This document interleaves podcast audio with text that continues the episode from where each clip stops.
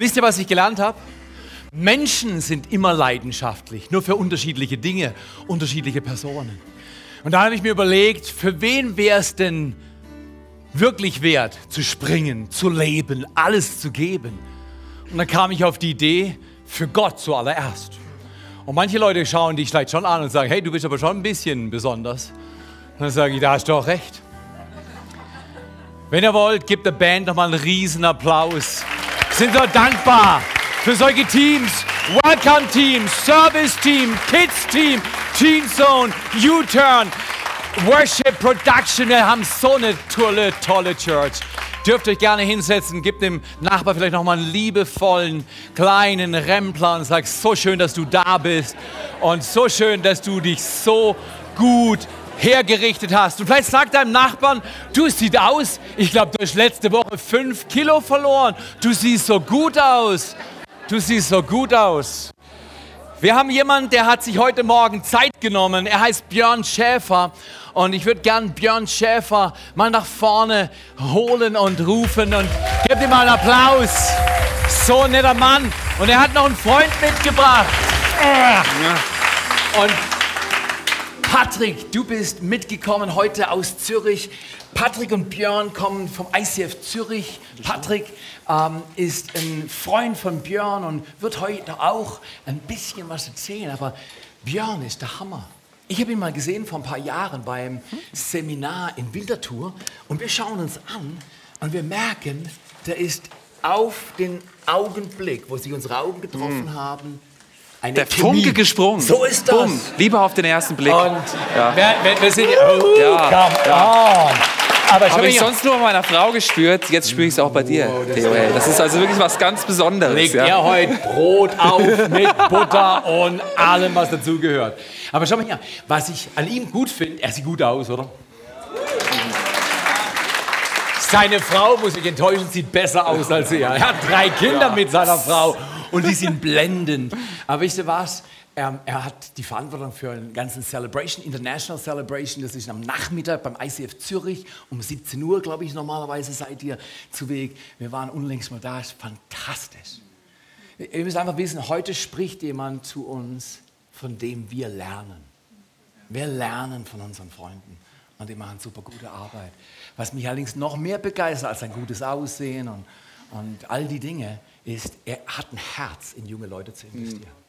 Er ist Gesamtleiter von ICF College und die trainieren junge Leute, dass sie ihr alles geben und Gemeinden gründen. Und ich könnte mir vorstellen, wenn du heute zuhörst, mhm. du willst dir überlegen, ob du vielleicht ein Jahr investieren willst, dich schulen zu lassen, um mit Gott einen Unterschied auf dieser Erde zu machen. Und das ist fantastisch. Aber am Ende vom Tag mag ich Björn einfach nur, weil er ein Freund ist. Sehr gut. Sehr einfach gut. nur ein Freund. Yes, yes. Als Freund lade ich dich ein, sprech heute zu uns. Gib, was du mitgebracht hast, was ihr mitgebracht habt, Patrick und Björn. Riesig stolz auf euch. Riesenapplaus. Ganz toll. Hey, vielen, vielen Dank. Vielen, vielen, vielen Dank für die Blumen, Theo. Ja. Vielen Dank für die Blumen. Wie lieb von dir. Ja, und äh, ich, ich, muss euch allerdings auch ein Kompliment machen. Theo, Arlene, Brit Brittany und äh, Benji, ihr seid für mich wirklich Vorbilder. Äh, wie, äh, wie es eine ganze Familie, also nicht schafft, sondern wie es eine ganze Familie macht, einfach äh, ihr ganzes Herz für Church hinzugeben. Alle können sie predigen, alle lieben sie Jesus, alle geben sie Gas, krempeln eine ganze, äh, eine ganze Dorfgegend hier oben, haben eine Kirche, die größer ist als das ganze Dorf. Äh, das, ist für mich, das ist für mich wirklich grandios. Also was ist awesome. wirklich.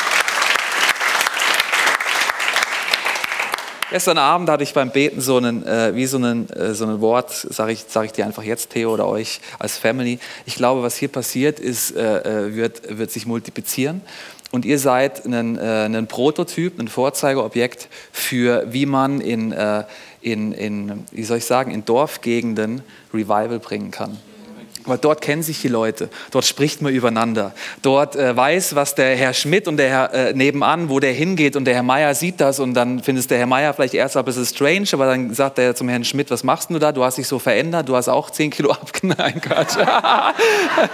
aber ich, ich sehe was in deinem Leben und dann wird gesprochen und dann wird, und dann wird passiert und das geht Person für Person, Dorf für Dorf und dann ist eine ganze Region plötzlich für Jesus on fire. Und ich glaube, das passiert hier passiert hier.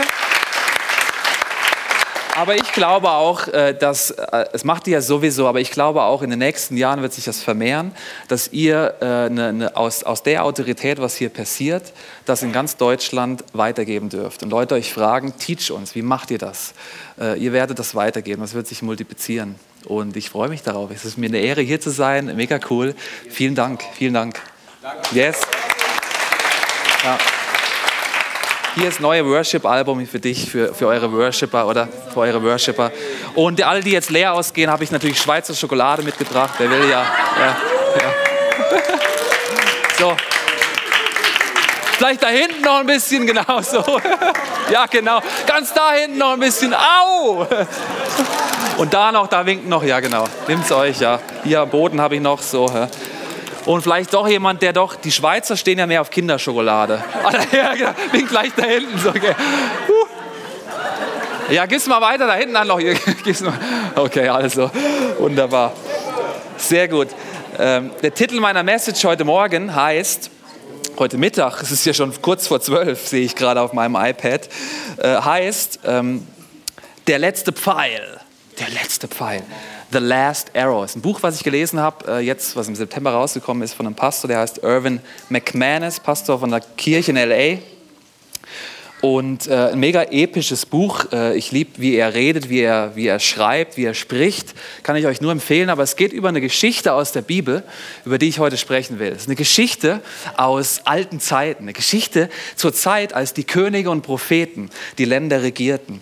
Als äh, im Mittleren Osten Könige und Propheten das Sagen hatten quasi die Kirche und der Staat zusammen so gewirkt haben. Und die Geschichte handelt von, ähm, von, einem, von einem Bogen und mehreren Pfeilen. Es ist die Geschichte vom König Joasch.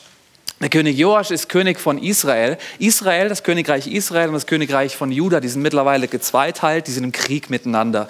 Der König Joasch, redet man in der Bibel, das war ein Mann, nicht nach dem Herzen Gottes, sondern ein Mann, der Dinge getan hat, wo ein Gräuel in den Augen von Gott waren. Der, war, äh, der, der, der hat anderen Göttern, äh, verschiedene andere Stories, vielleicht so ähnlich wie der König Salomo, wie du gesagt hast, eben Dinge gedreht wo Gott nicht einverstanden war. Aber er hatte ja noch zum Glück den Elisa, den großen Mann Gottes, auf seiner Seite. Und jetzt ist es leider so, der Elisa, der große Prophet Elisa, der liegt im Sterben, der ist todkrank. Und der Joasch, der weiß, der wird gleich die Kurve kratzen, also gehe ich besser nochmal vorbei.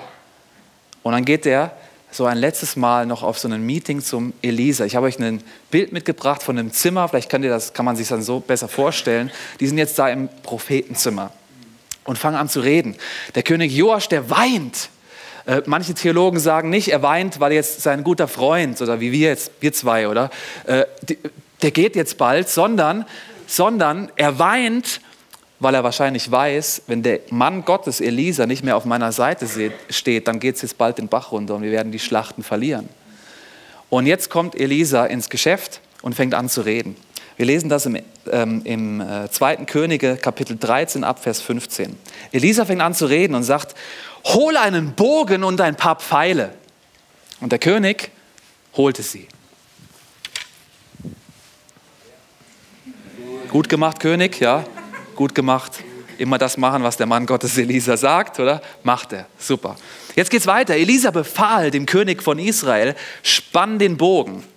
Okay? Er spannt den Bogen.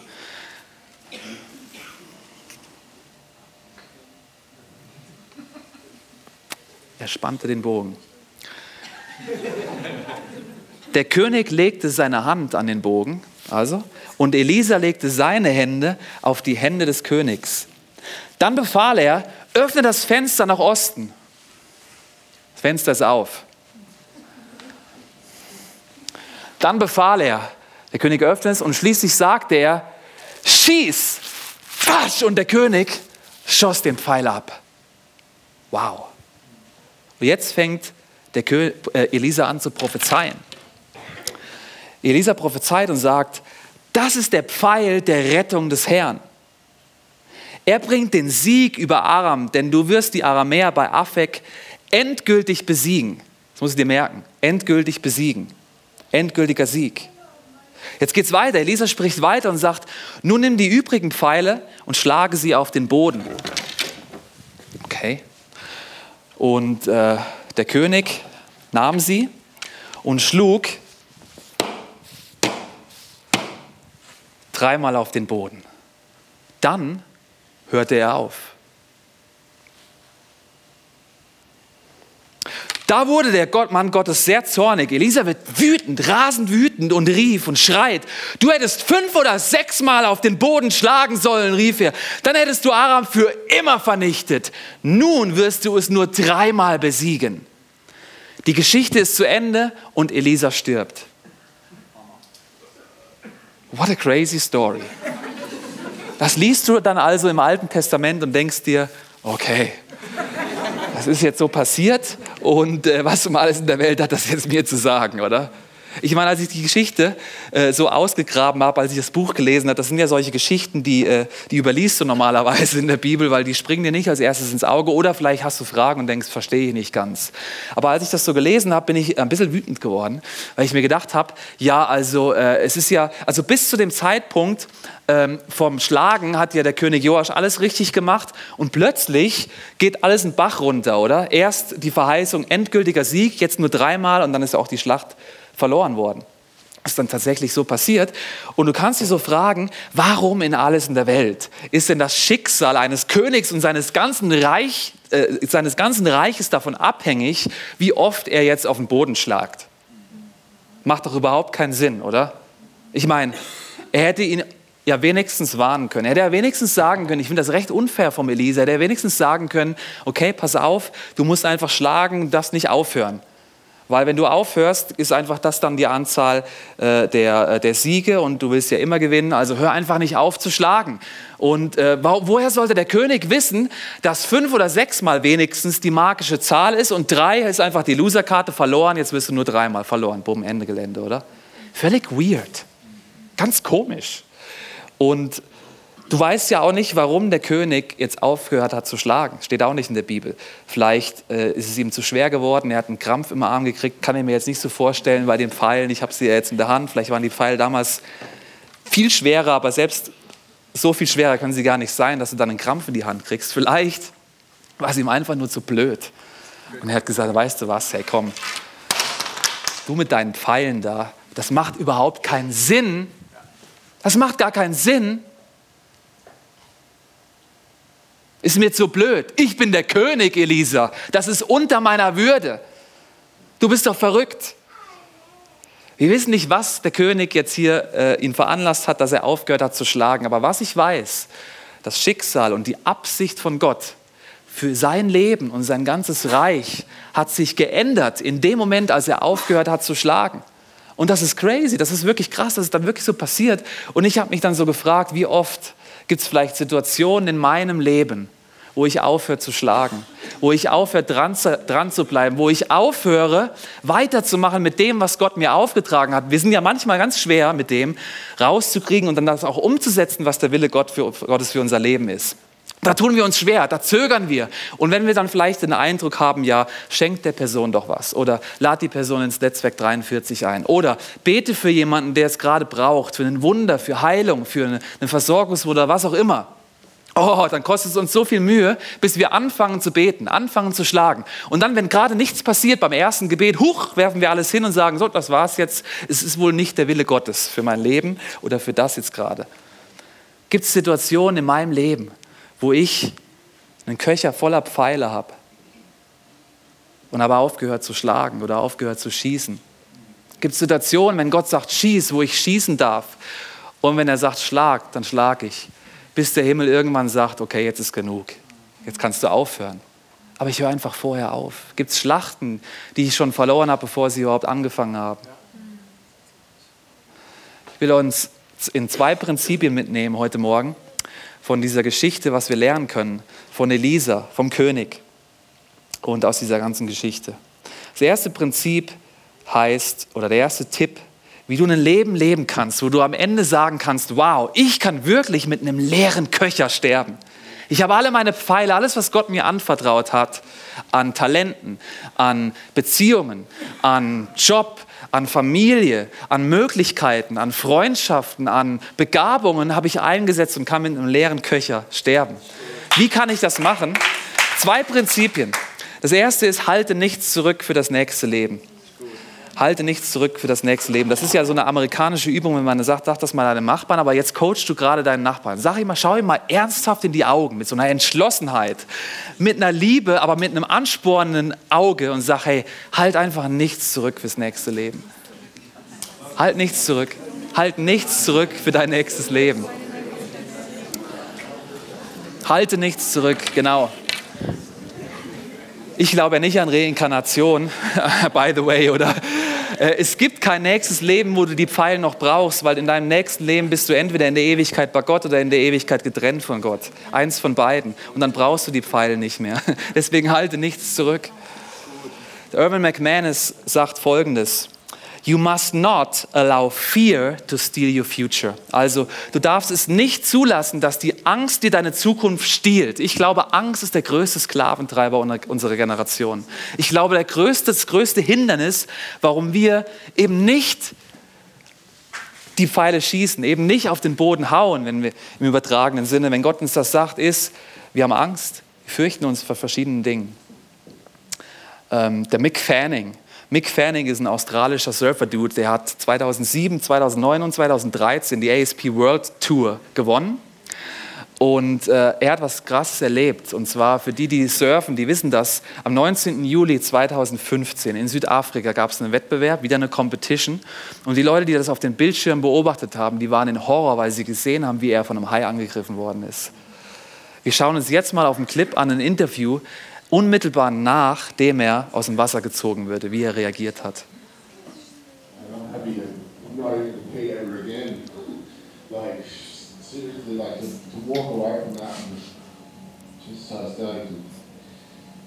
Man. Last season, as you look at Fanning on the rankings, you can see a little splash. Oh.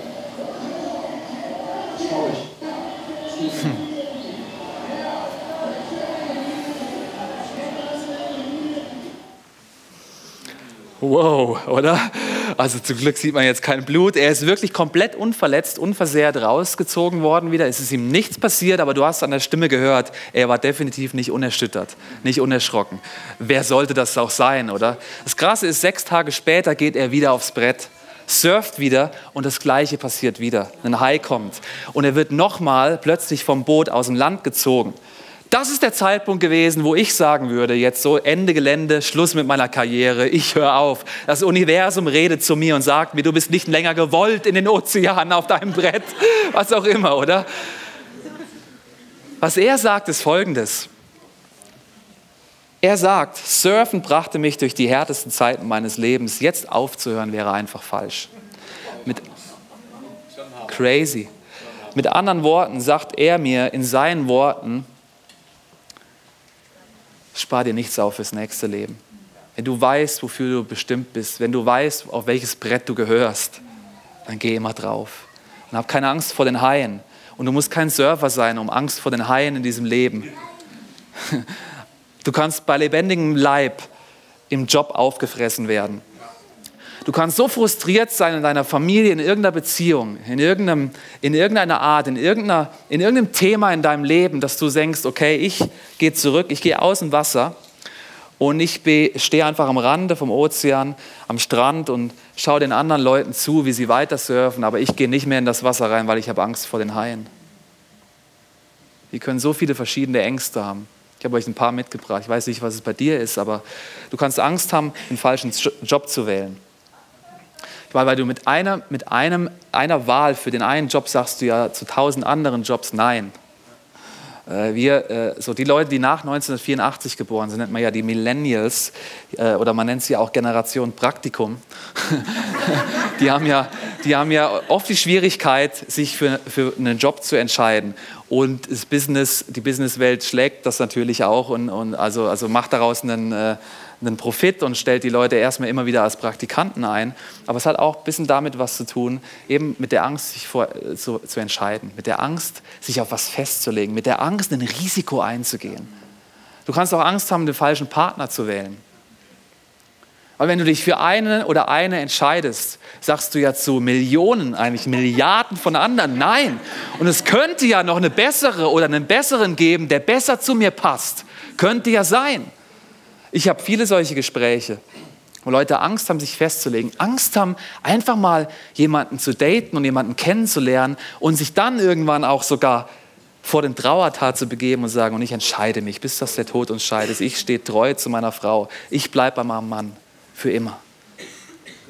Du kannst verschiedene Ängste haben. Du kannst auch Angst haben vor Erfolg. Was ist, was ist eigentlich, wenn alles funktioniert? Dann stehe ich da oben auf dem Gipfel meines Erfolges und was ist denn dann? Angst vor Erfolg, Angst vor Versagen. Was ist, wenn es nicht passiert? Ich stehe vor einer Wegschneise und, und weiß, oh, ich sollte den Weg gehen, aber, aber wenn es nicht funktioniert, was dann?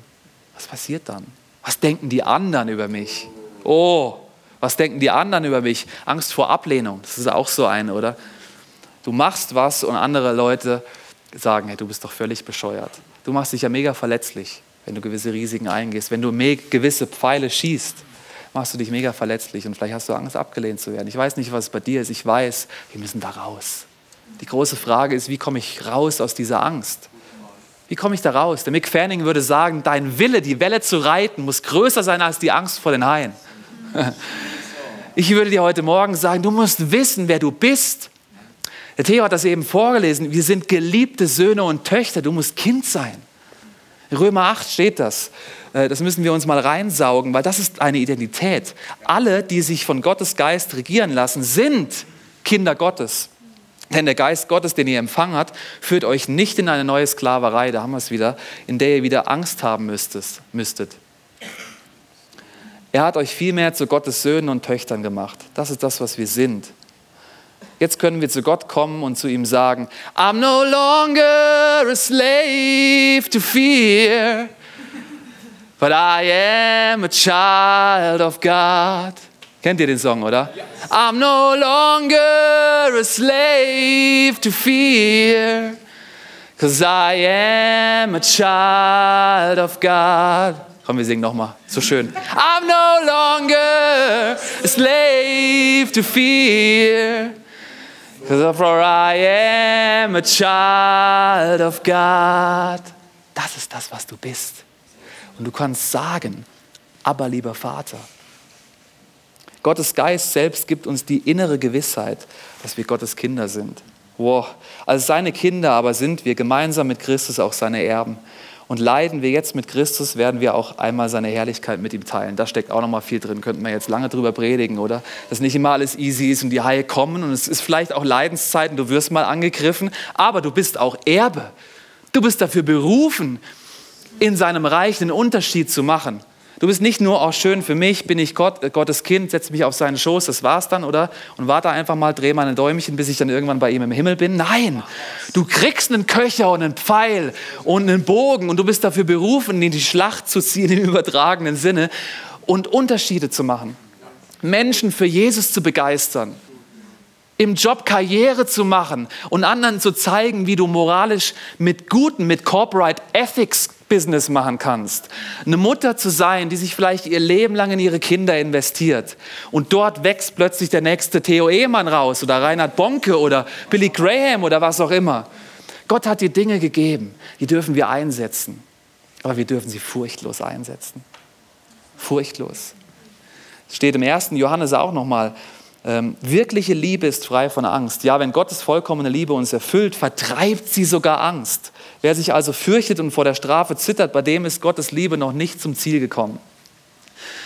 Mein Punkt Nummer eins gerade ist, welche Angst ich immer überwinden bin seit etwa anderthalb Jahren, ist Menschenfurcht. In den Momenten, wo ich plötzlich so einen Blitzgedanken habe von Gott, bete für diese Person. Da humpelt jemand mit Krücken oder äh, du stehst an der Kasse und hast plötzlich einfach so diesen Gedanken, hey, die Kassiererin die, oder der Kassierer, äh, der Mann beim Obi, der, der hat sicherlich Rückenschmerzen vom, vom Regal einräumen, frag doch mal kurz oder sag jemand einfach mal, ob du dafür beten kannst oder sag jemandem, äh, Jesus, wusstest du eigentlich, Jesus hat dich mega lieb, er glaubt an dich, er denkt, du bist wirklich ein guter Mensch, du bist wirklich gut. Da kommst du dir so völlig bescheuert vor, als Mann schon mal nochmal gleich. Oder Jesus liebt dich. Das klingt jetzt nicht so männlich, oder? ja, ist ja so. Äh, als ich die Predigt vorbereitet habe, war ich so wie erschüttert und habe gedacht, wow, ich hab, weil ich habe so viel erlebt in den, in den letzten anderthalb Jahren. Heilungen, ich könnte euch jetzt Dutzende von Heilungen erzählen. Nicht, weil ich mit einer Zauberformel richtig gebetet habe, sondern weil ich einfach wusste, wer ich bin. Wenn ich ein Sohn von Gott bin, ein Erbe, hole ich mir das ab und gebe das weiter. Und ich habe wie gemerkt, wow, in den, letzten, in den letzten Wochen ist mein Köcher von Pfeilen zu voll von solchen Situationen. Dann hole ich mir an dem Abend letzte Woche noch äh, an, äh, beim, beim Coop Pronto, bei so einem Supermarkt-Dings, noch so eine Nachspeise äh, und sehe plötzlich die Kassiererin, ist eine, eine junge, junge türkische Frau, und habe plötzlich diesen Blitzgedanken, hey, die hat, glaube ich, Rückenschmerzen vom Regal einräumen. Ist ja fast ein No-Brainer, oder? Und, äh, und sage, hey, darf ich Sie kurz was fragen? Ist, haben Sie Rückenschmerzen? Und sagt sie, ja, woher wissen Sie das? Ich so, ja, ich bin Christ, ich glaube an Jesus, er hat wirklich mein Leben verändert und ich würde mega gerne dafür beten, dass die Rückenschmerzen weggehen. Darf ich das? Wäre das okay? Sagt sie, ja, gerne. Ich so, darf ich du sagen? Ich so, bin der Björn. Ich so, ich bin die Ösek. Und dann haben wir so ein Handshake gemacht, über die Kasse so rüber. Und ich habe gesagt, danke Jesus, dass du jetzt einfach der Ösek zeigst, wie sehr du sie lieb hast und in den Rücken mit deiner Kraft kommst und sie wiederherstellst. Amen. Sie guckt mich so an während dem Gebet und ich sage, und wie fühlt es sich jetzt an? Und sie sagt, hey, die Schmerzen sind auf einmal alle weg. Es ist alles so warm. Es ist alles weg. Hey, vielen Dank, hat sie sich hundertmal bedankt. Vielen Dank, vielen Dank. Ich so, nein, das hat Jesus gemacht. Alles Gute. Er liebt dich über alles. Und du kannst ihm vertrauen. Dann bin ich wieder gegangen. In dem Moment, ja.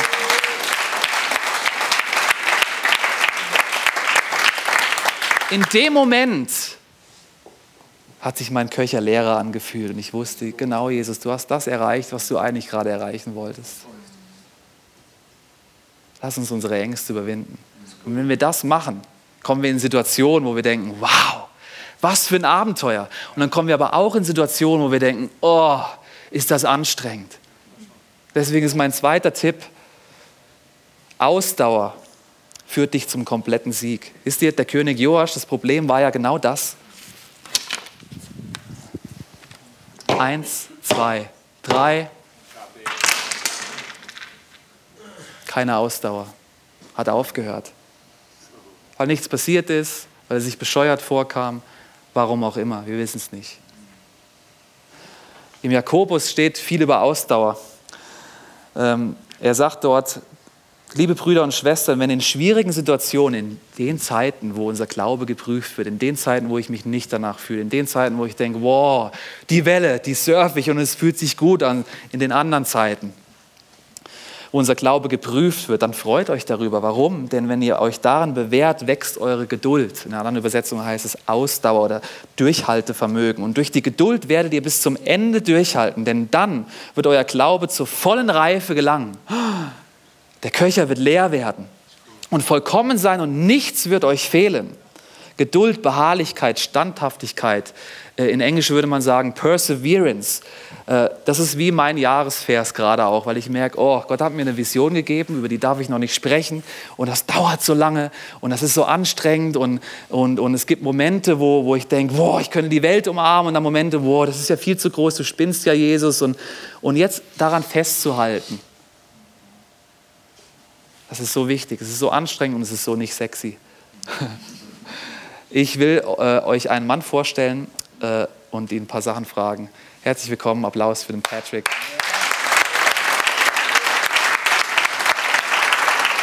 Patrick, yes. Äh, Patrick, schauen wir uns mal kurz ein Bild von dir an. Okay. Okay. Hm, wow. Wow. wow. Also, wenn ich das Bild so sehe, ja, vorher, nachher, dann ist meine Frage natürlich, wie viele Kilos und wie viele Monate liegen zwischen vor und nachher? 30 Kilo und 17 Monate. Krass. Hm. Okay. Jetzt, äh, also warum? Warum hast du das gemacht? Warum, warum, warum hast du so Gas gegeben? Weil es scheiße aussieht. Nein. Äh, nee, ähm, meine Tochter hat in dieser Zeit angefangen zu essen mit uns und ähm, ja, ich habe gemerkt, dass ich halt das Falsche esse, ähm, Junkfood und so weiter. Ich wollte ein Vorbild sein für meine Tochter und habe gemerkt, ich muss da was ändern und äh, ich tat es. Hammer. Jetzt, äh, wenn ich das anschaue, oder vorher, nachher, dann sehe ich da 17 Monate, äh, äh, das ist ja nicht so passiert. Wir reden jetzt über Geduld, über Durchhalten, über wow, gib Gas, auch wenn du dich danach nicht fühlst. Du hattest sicher auch solche Momente. Wie bist du dann? Nie, oder? Nee. Nein, nie, nein. From glory to glory, oder? Von Herrlichkeit zu Herrlichkeit. Wobei, da gibt es ja dieses dumme Zu. Es ist ja ein Weg. Genau. Ja. Wie bist du damit umgegangen in solchen Zeiten, in solchen Momenten? Viel Gebet, ähm, das hat mir sicher geholfen. Er hat mich immer wieder bestärkt, ähm, weiterzumachen. Mhm. Mittlerweile, mittlerweile weiß ich auch warum. Mhm. ähm, und ich habe Ziele gesetzt, ich habe mir äh, die Ziele kurz gesetzt, lang gesetzt und habe auf die zugearbeitet, die immer wieder fokussiert. Und äh, ja, vor allem in den schlechten, anstrengenden Tagen auf dem Bild vor dem Wettkampf, da habe ich sechs Wochen Wettkampfdiät gemacht. Das kann man sich so vorstellen, dass man 13 Einheiten macht in der Woche, also etwa 14, 15 Stunden Training die Woche und dazu keine Kalorien isst, ähm, also möglichst wenig, damit man möglichst viel Fett verbrennt. Und äh, ja, da fantasierst du von Essen. Aber äh, ja, durchhalten, Gas geben, das Ziel immer im Fokus mhm. haben mhm. und weitermachen. Du hattest so einen Slogan, genau, just do it. Und, und wie ging, du hattest, das hast du mir gesagt, du hattest so einen, wie so einen Satz mit just do it. Ähm, einerseits Just Do It, das war so mein Fokus, mhm. und dann Never Back Down. Ich will genau. nie mehr zurück auf, ja. auf mein altes, schwaches Ich. Sehr cool, ja. Never Back Down. Vielen, vielen Dank.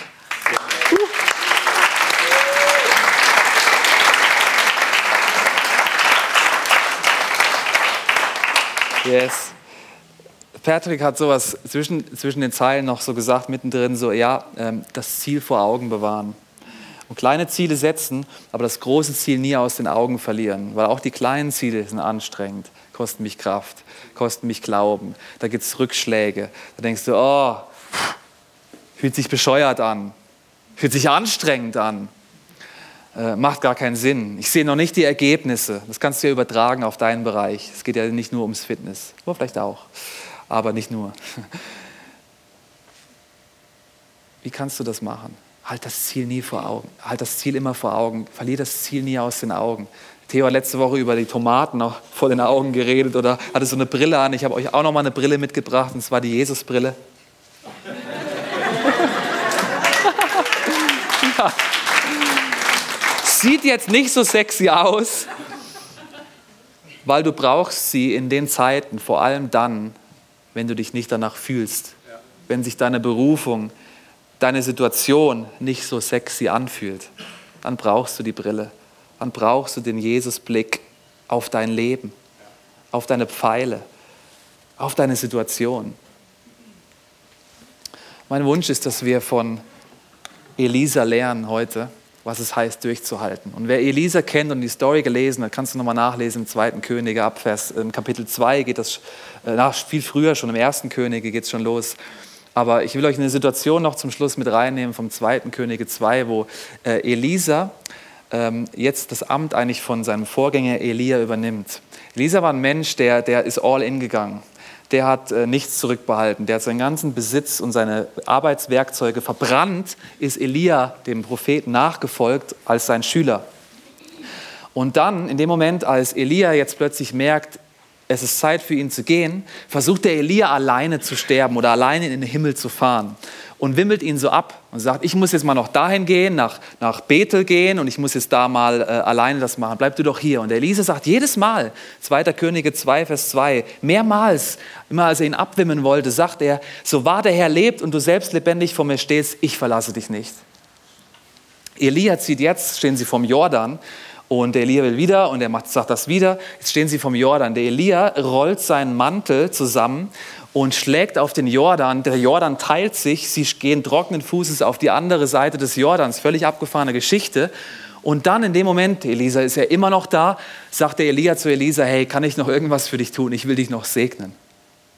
Und der Elisa sagt folgendes, ich möchte als dein Schüler und Nachfolger doppelt so viel von deinem Geist bekommen wie die anderen Propheten. Elia wandte ein, das liegt nicht in meiner Macht. Aber wenn du siehst, wie ich von hier weggeholt werde, dann wirst du erhalten, worum du gebeten hast. Wenn nicht, dann geht auch dein Wunsch nicht in Erfüllung. Und dreimal hast du raten, was passiert ist. Der Elisa sieht, wie die Engels kommen und die Streitwägen kommen und holen ihn wieder ab in den Himmel. Der Mantel fliegt runter und er holt sich das ab. Und der Elisa steht jetzt wieder vom Jordan und rollt den Mantel vom Elia auch zusammen und denkt, ja gut, also wie der Vater, so der Sohn, das mache ich jetzt einfach so, oder? Schlägt auch drauf und schreit in diesem Moment, wo ist nun der Herr, der Gott, ist, der Gott Elias? Und ich stelle mir wie so vor, es passiert vielleicht am Anfang nichts. Weil der Eliezer ist ja so wütend geworden, weil der König dreimal nur geschlagen hat und aufgehört hat. Vielleicht genau deswegen, weil der Eliezer wusste, ich bleibe dran. Ich bin ein Mann, der durchhält. Und er schlägt drauf. Wo ist nun der Gott von Elia? Und plötzlich teilt sich der Jordan auch vor ihm. Und er geht mitten durch und ist auf der anderen Seite des Ufers. Und er hat diese doppelte Portion vom Geist von Elia sich abgeholt. Und der Rest ist Geschichte, was alles passiert mit dem, König, mit dem Propheten von Elisa, welche abgefahrenen Wunder er erleben durfte, wie er Geschichte schreiben durfte. Aber wisst ihr, was das Tragische ist? Vorm Jordan standen noch 50 weitere Prophetenjünger und Schüler. Die haben alle gesehen, was passiert ist. Die sind alle auf der anderen Seite des Ufers stehen geblieben. Keiner von denen hat das auch gemacht wie der Elisa. Kann es sein, dass hier heute in dem Raum Menschen sind, die sich danach, die sich fühlen, ich habe keine doppelte Portion vom Heiligen Geist bekommen. Ich, ich lebe nicht in der Kraft von Gott, weil du auch gar kein, weil dein Leben es gar nicht braucht weil dein Köcher voll ist und die Risiken, die du eingehst, du nicht eingehst. Oder die Momente, wo du durchhalten solltest, es dir schwer gefallen ist und du hast die Pfeile hingeworfen.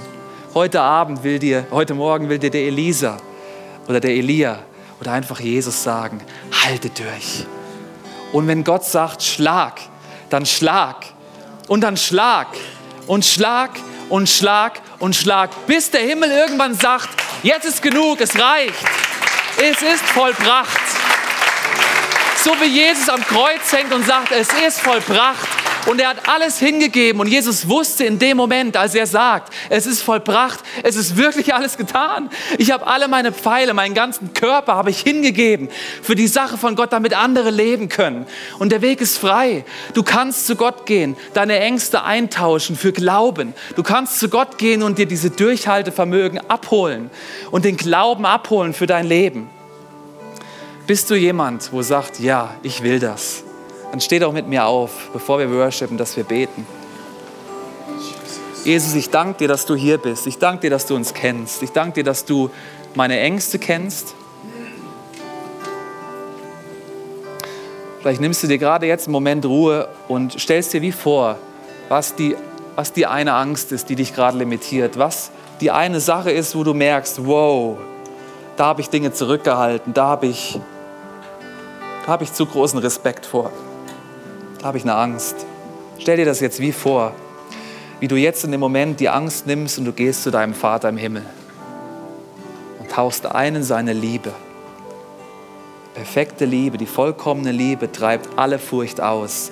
Und ich will dich jetzt segnen im Namen von Jesus mit der vollkommenen Liebe von Gott über deinem Leben.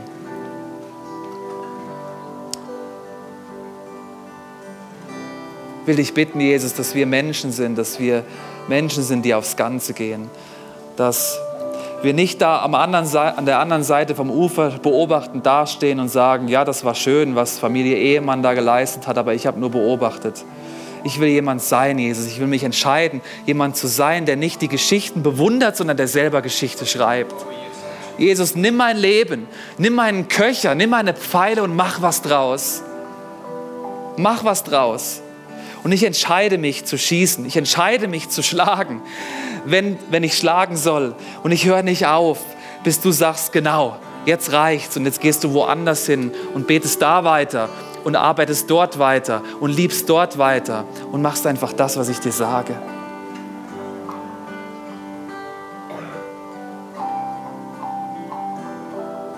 Lass uns die Zeit nutzen jetzt, wo du mit deinem Jesus ganz individuell noch in dem nächsten Song einfach reden kannst.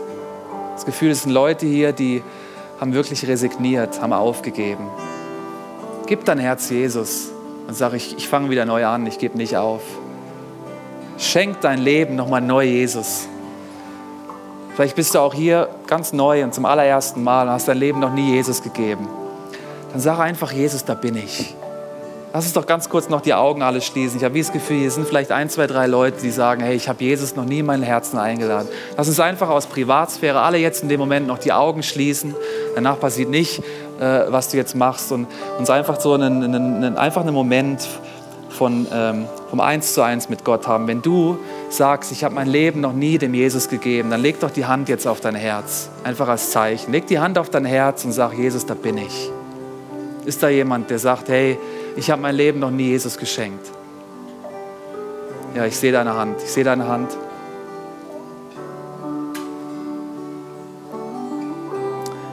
Jesus, und ich danke dir, ich stehe vor dir, bete einfach mit mir und sag, Jesus, komm du in mein Leben. Erfüll du mein Herz. Verzeih mir meine Schuld. Komm du in mein Leben. Ich danke dir, dass ich dein Kind sein darf. Danke dir, dass du mein Vater bist. Dass du mich gerettet hast, Jesus. Und dass du mich jetzt erfüllst, Heiliger Geist. Danke, dass du hier bist. Danke, dass ich dein Kind sein darf ab jetzt. Bis in alle Ewigkeit. Amen. Amen. Amen. So cool. Yes. Hey, lass uns Jesus nochmal gemeinsam worshipen. Gib ihm dein Herz, da wo du gerade stehst. Rede mit ihm durch den Song, den wir jetzt singen. Er ist hier. Er feuert dich an. Er sieht deine Pfeile, er hat sie dir ja gegeben. Und er feuert dich an. Leb für mich, ehre mich, leb für mich und gib alles. Lass uns so worshipen zusammen.